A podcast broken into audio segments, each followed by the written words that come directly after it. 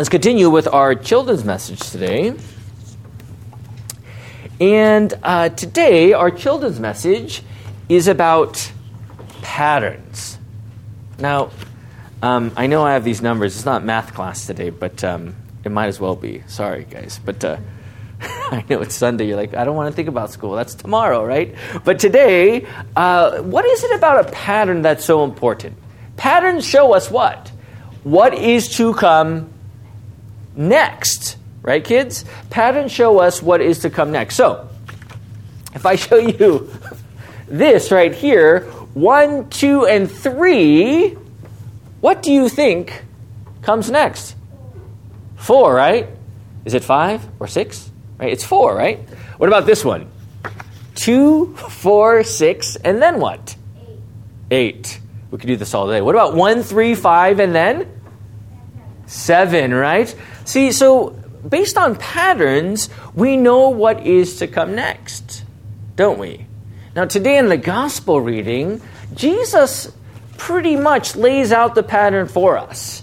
And that pattern is of his love. He says, Love your enemies. That's, that's a pretty big command there to love our enemies. Not just anyone, but our enemies. Now, how do we love our enemies? Well, it begins and ends with the pattern. Not with numbers, not one, two, three, two, four, six, but rather with the pattern that is set before you first. And that is his love for each and every one of you. You know, you know what true love is, not by what you see uh, in, let's say, uh, the movies or on TV or whatever that may be, but you know love that is given to you in the Word of God. And that love is Christ. And by his love for you, he died and rose, and he forgives you of all your sins, and he gives you life in his name. And that is the pattern to which we know that as we continue to love and serve our neighbor, it is not in our own strength, but it is in the love that was first given to us in Christ Jesus. And what a great joy that is knowing that God has given us this pattern first. And by that pattern, we know what it means to love.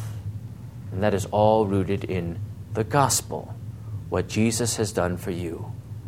All for you by dying on the cross and shedding his blood, and there three days later giving you the victory in his resurrection. And this is the pattern to which you go. What a great pattern that is, all given to us by our Lord's grace. May this be your blessing. Amen. Let us pray. Dearly Father, we thank you for this day. We thank you for your grace. Lord, that you give us the way to which we are in the blood that is covered for each and every one of us. Bless these children always in the one true faith. Guide them in your grace and through all things grant them your peace. We pray all this in Jesus' name. Amen. Amen.